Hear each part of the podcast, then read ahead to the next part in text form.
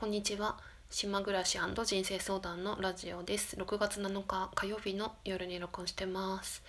ようやく島に帰ってきまして夕方の5時過ぎに到着して今お味噌汁などを作り終わってまだお腹が空いてないからちょっと喋ってみようかなと思います。時間は19時過ぎ。まだ外が明るくて鳥が鳴いてます。なんかねあの今回の旅で思ったのがなんかねガチャガチャしてる音がよくしてたなって いろんなとこででやっぱり自分がどういう環境が好きなのかとか島の好きなところの一つってやっぱり静かだっていうとこがあって今みたいに鳥が鳴いてたりとかなんかそういうところに帰りたくなってしまったっていうのがありましたよね。でなんかね特に楽しい楽しいことなかったなと思ったんだけど 楽しいことなかったんだけどまあちょっと友達とかとこう LINE のやり取りを帰りにした時にもどうだったとかっていう聞かれた時にまあどこ行っても一緒だなと思ったっていう 返事をしたりとかどこ行っても一緒だなっていうのは結構ねよく思うだけどそれでも 行くんですけどね。うん。だから行くことが目的っていうよりもやっぱり今の場所から離れてるっていうところなのかな。ただね私はその5泊6日の旅で帰ってきてなんか生まれ変わったようなね あの気持ちでいて今すごく気分が良くて、まあ、昨日もラジオで話してこの旅の間に3回ぐらい喋ったけど自分のラジオを聞き返すと最近特にそうなのかななんかネガティブなあの言葉が多い。まあ、でもネガティブな事象に対して自分の意見を言うとか それを変えていくとかなんか、まあ、そういうことが多いなっていうふうに感じたんだけどでみんなどう思ってるのかなって思ったけど前からそうだったのかちょっと覚えてないんですけどでもねあのー、実はね振り返ってみるとね結構あ楽しいことないとか言ってたけど楽しいこともそういえばあるんだよねと思い出して島の中でね。なんか例えばおじいちゃんとあの釣った魚をいろいろで焼いてパーティーしたりとか。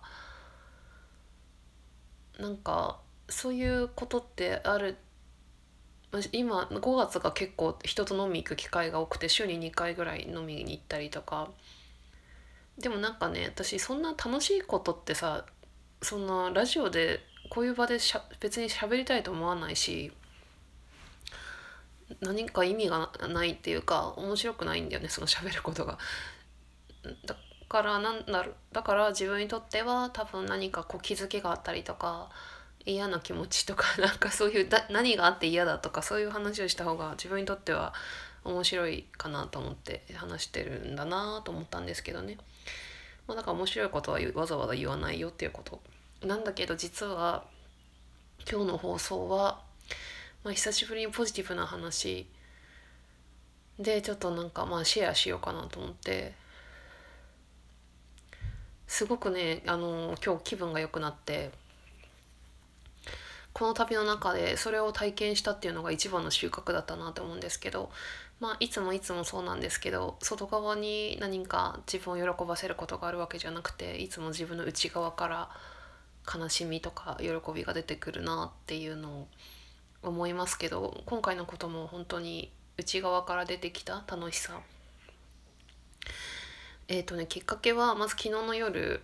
まず米子のホテルに泊まったじゃないですか割といいとこに。で、まあ、やっぱりその後ね飲み行くの行かなかったんですよ面倒くさくなって。なんか8時ぐらいになってえ8時ってさもう寝る時間じゃんと思って。なんかねそのうんあうんいいや。それで結局ねだからご飯の前にもう一回お風呂に温泉付きのホテルだったんですけど入ってたんだけどもう一回温泉入って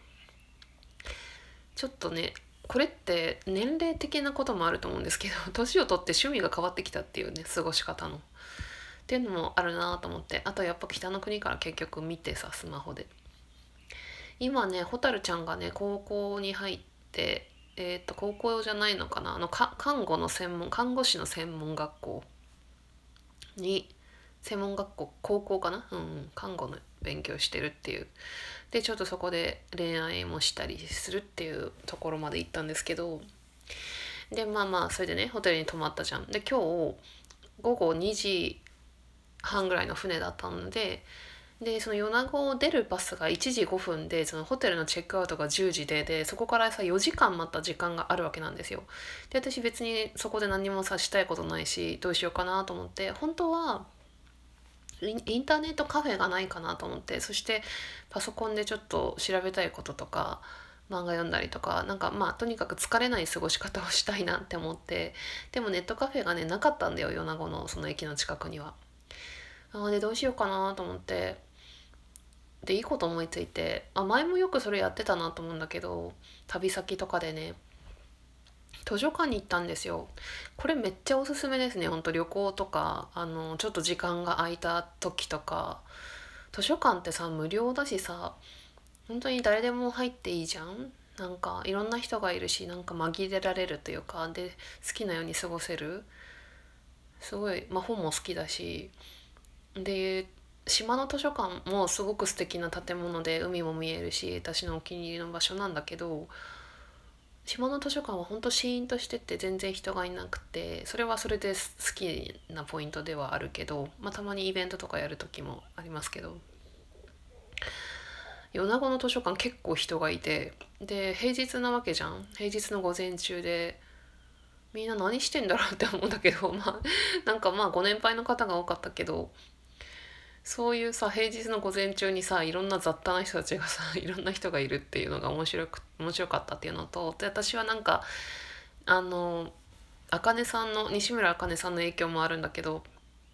なんかまたちょっとスピリチュアル系の本を読みたくなってスピリチュアルコーナーに行ってみたんですよ。まあ、スピリチュアルとは書いてなくてね。なんて書いてたっけかな。超能力っていうコーナーだったかな。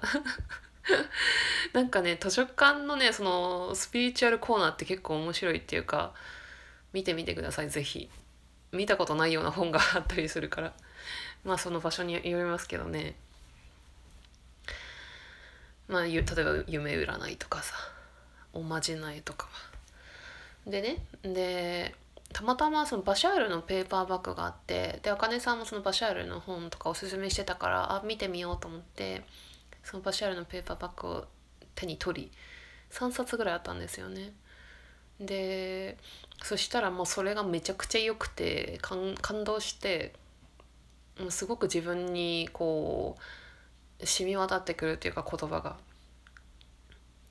本当にでしかもそれを読んでる時にで私はその6月に初めてその西村茜さんのセッションのホロスコープのホロスコープ研究家の方なんですけど申し込んだんだけど外れたんですよ抽選に。でえー、っと7月にもう一回でちょっとねこうしたら当たるだろうなっていうやり方がなんとなく分かったんで、まあ、それは日にちをあの設定するっていう月の後半に設定するっていうことなんですけど日にちを第1から第3まで選ぶのね。でなるべく後半の平日に誰もなんか被らなそうなとこにやってで6月はだから落ちたけど7月に実はその私が夜中の図書館にいる時にあかねさんからメールの返事が来て当選しましたっていうのが来てで7月27日にセッションを受けられることになってすごく嬉しくて2万2,000円で結構自分にとってもちろんすごく高額でなあの料金ですけどでもどうしても。あかねさんのなんかファンになっちゃって 最近。なんか YouTube 見たりインスタライブ見たりしてるうちにやっぱほんとカリスマ性がある人ってすごいなって思うんですけど私の知っている SNS で知ってる人たちもすごくフォローしてるっていうか共通のフォローフォロワーが多くてすごくね金髪で可愛らしい人なんですけどすごく賢くてぶれないというかでその人自身も幸せであるっていう。なんかね現実的現実世界とその目に見えない世界とのなんかすごいバランス感覚がすごくあるっていう感じがしてるんですよね。しかもあかねさんは今岡山に住んでるらしくて私とね今回たまたま岡山にいたから。でまあまあそんなことがあったと。でねその何をシェアしたいかってさ今日すごい一個ねすごい面白いことあの 決めたのでまずこれはまず読ませてくださいね。図書館でねあの自分が、まあ、日記帳のノートを持ち歩いてるのでそれにメモしたんですよ。読みますね私がメモしたところ感動したところ。えっ、ー、とねバシャールのペーパーバックの5巻12345の5 5巻タイトルが「望む現実を作る最最善の方法はワクワクを行動する」ちょっと自分の字が汚くて何て書いてるかわかんない。行動するなんとかって書いてる。っていう本の一節を読みます。あのこれはですねあのなんかこれを読んでるとえっとね一般のお客さんがいてなんかそのバシュアルに質問をして回答をするっていうこうやり取り Q&A みたいな感じのやり取りなんですね。でそのクエスチョンの人が最初に「今上がってるんですが落ち着かせていただけませんか?」って言うんですよ。上がってるっていうのは緊張してるってことね。でそのその答えのとこからちょっとメモしたので読みますね。上がっている代わりにワクワクするのはどうでしょう次のことを覚えていてください心配とワクワクする気持ちとは全く同じエネルギーです自分を疑う時心配になります自分を信頼している時にはワクワクになります。そのエネルギーを感じるのは構いません。ただ自分で心配よりワクワクの方を選んでください。私をあなたより高いところに置くことによって自分に自分を不安にさせました。うんとこの緊張して質問している方がバシャールのことを自分よりもま高貴な人間だと思って高いところに置くことによって不安になってるんじゃないですかっていうことですね。私をあなたと対等に扱ってください。そうすれば上がらないのではないですかすべてのものを自分と対等に見てください。っていう返事だったのね。でねあとはちょっと別のところ読みますねメモしたとこ。ワクワクするとは皆さんが人生の中で本当の自分を表現する波動です。ワクワクする波動は皆さんの本来の姿を表現しています。他にもっとワクワクするものが見つかった時にはそれをやってください。そうすれば常に自分に正直でいられます真実でいられますまた違うところも少し周りの世界で今自分が望んでいることが起きていないと思う時自分は一体何を信じているのか自分の持っている先入観を見てください自分の信じていることを変えれば自分の気持ちが変わります。そして気分が変わります。そして気分が変われば自分から出ている波動が変わります。自分から出ている波動が変わればそれを反映してくれる周りの現実が変わります。これは全く文字通り物理的そして機械的な原理です。ちょっとあと別のところ一つだけメモしたことがあって宇宙のただ一つの法則。あなたの与えるものがあなたに戻ってくるというのがただ一つの絶対的な法則だって書いてて私はねこのワクワクすることがいいよっていうのは前から知ってたっていうかそうだなって思うんですよ。でも正直今あんまりあのワクワクできることがなくて自分の中に。ででもなんか探してみると、まあ、この本を読む前から私旅の中でよく考えてたんですけど私は何を想像したらワクワクするんだろうって考えてて1個しかなくて仙台に行って好きな人たちに会うっていうことなんですよ。なんかつまらないつまらないって言っちゃなんだけどまあまあ普通のことだなって思うんだけどでもなんかそれを叶えようとしてなくて自分で仙台に最後に書いたの去年の7月だからまあ11ヶ月前約1年だよねなんかねやっぱりまあお金のこと考えるよね。まあ交通費だけでそうですね。安く言ってもそうだな。まあまあ5万ぐらいかな。5万6万。往復で。うん。今そんな仙台に行けるような状況じゃないんじゃないかっていうのをずっと思っまあ思ってたし現実的にそうだったんじゃないかなって思うんですけど。でも私はもう一回自分で自分に聞いやっぱり仙台に行くことを想像したらで好きな人たちに会うってことを想像したら自分が好きなお店に行くことワクワクするんですよねやっぱり。それでねこの本読んでる時にあ仙台行こうってなって 決めたんですよ。7月2日に仙台に行って1週間ぐらいいようと思って決めたの。でお金どうするのってあのお金あるんですね仙台に。6万円持ってるんで 持ってるんですよ。でもその後のこととかその生活のこととか考えたら確かにさ今まで心配になってたわけだけど今ここ私が読んだ心配とワクワクする気持ちは全く同じエネルギーです。自分を疑う時心配になります。自分を信頼している時にはワクワクになりますって言ってたじゃないですか。結局だから心配するってことは自分が稼げないっていうことを自分で想定してるっていうか自分自身がねその稼ぎを取り戻せないみたいな。なんかそういうさ心配なんだよね。で結局心配ってさ過去のさまあ本能的な心配ってのもありますよ。命の危険を感じたり死にたくないっていう意味での。まあそれが本来備わってる感情だけどそれ以外の心配って結局自分の過去のえーと、過去自分の過去に行ってきたことや過去にあった出来事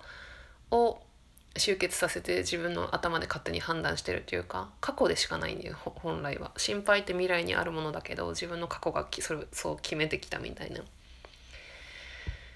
だからさあ私は6万円かけて仙台行ってもそれを取り戻せるって自分を信頼するまあ取り戻すというかね取り戻さなくてもいいのかもしれないけど変なことにはならないみたいな なんかそういう信頼みたいな気持ちが湧いてきてで仙台に行くって決めて友達にも LINE してそしたらねすごく楽しい気持ちになって。で今までは何を悩んでたかってずっと私が今選択して決めてきた仕事のことをちょっと自分が思うよりも好きじゃない作業もあったなとか何かねいろいろ今やってることをなんか自分に嘘をついてるようなところもあるんじゃないかなとかね思ってたんだけどそんなのなんかどうでもよくなっちゃってとにかくワクワクして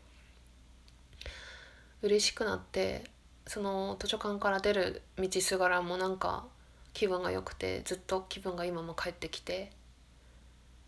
ああこういうことなんだって分かったんだよね。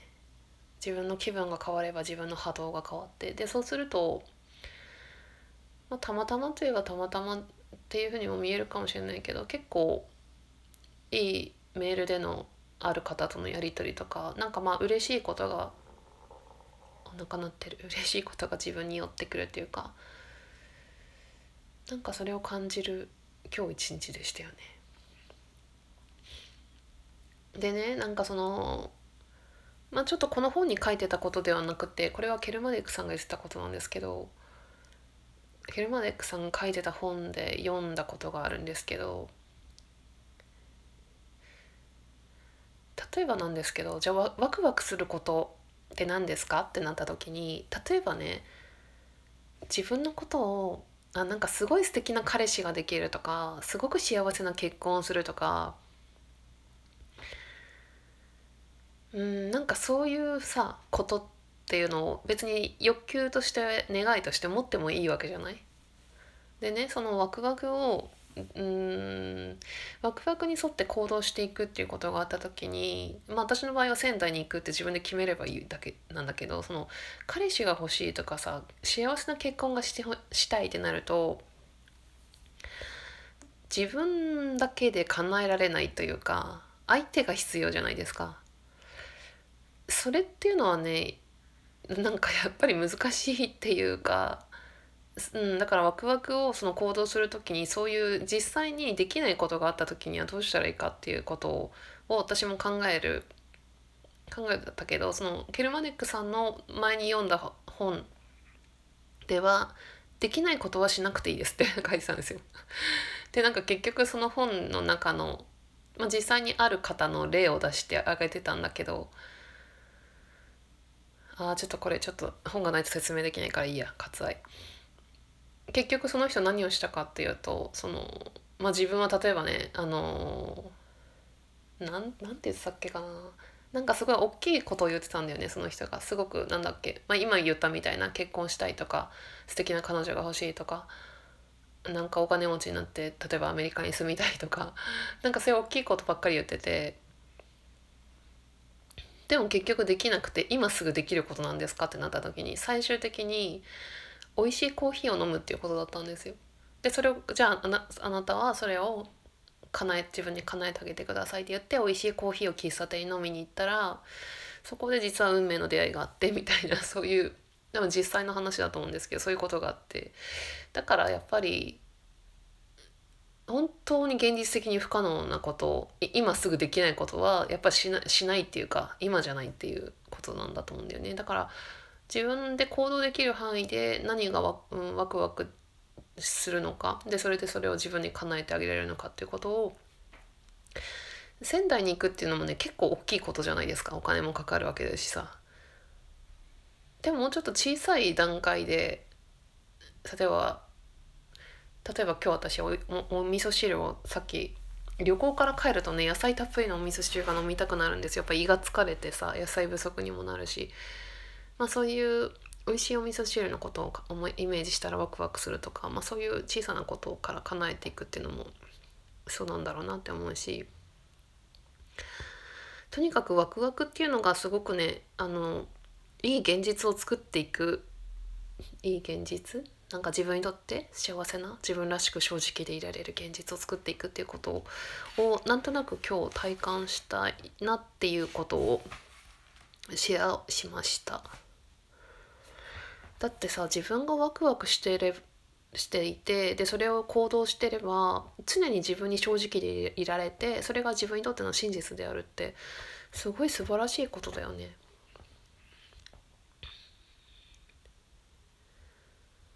なんか私今移住者の人とお話ししたりとかあとはカウンセリングやそのセッションの中でこういろいろな人と話をする、まあ、そんなにしょっちゅうやってるわけじゃない月に何回かっていうことですけど中でねすごいおとなしい人とか話がうんなんだろう私と話すことを希望してないけどそういう場で話さなきゃいけないみたいななんかちょっとそそういう場面もあるんですけど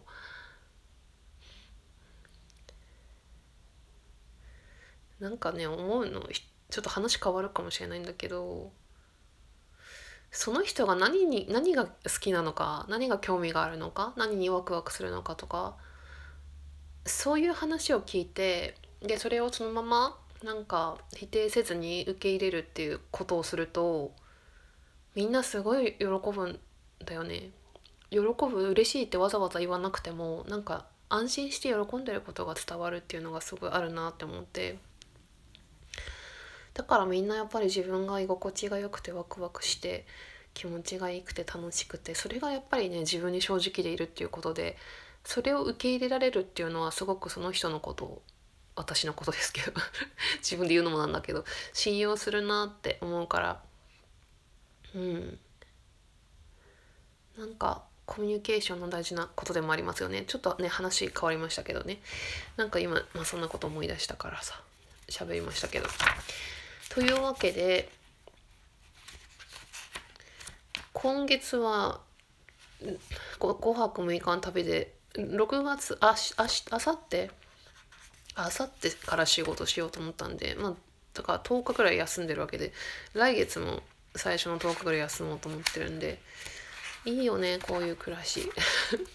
まああとはさそれにちゃんとお金がついてって生活が成り立つっていうことをしなきゃしなきゃいけないわけじゃないけどしたい、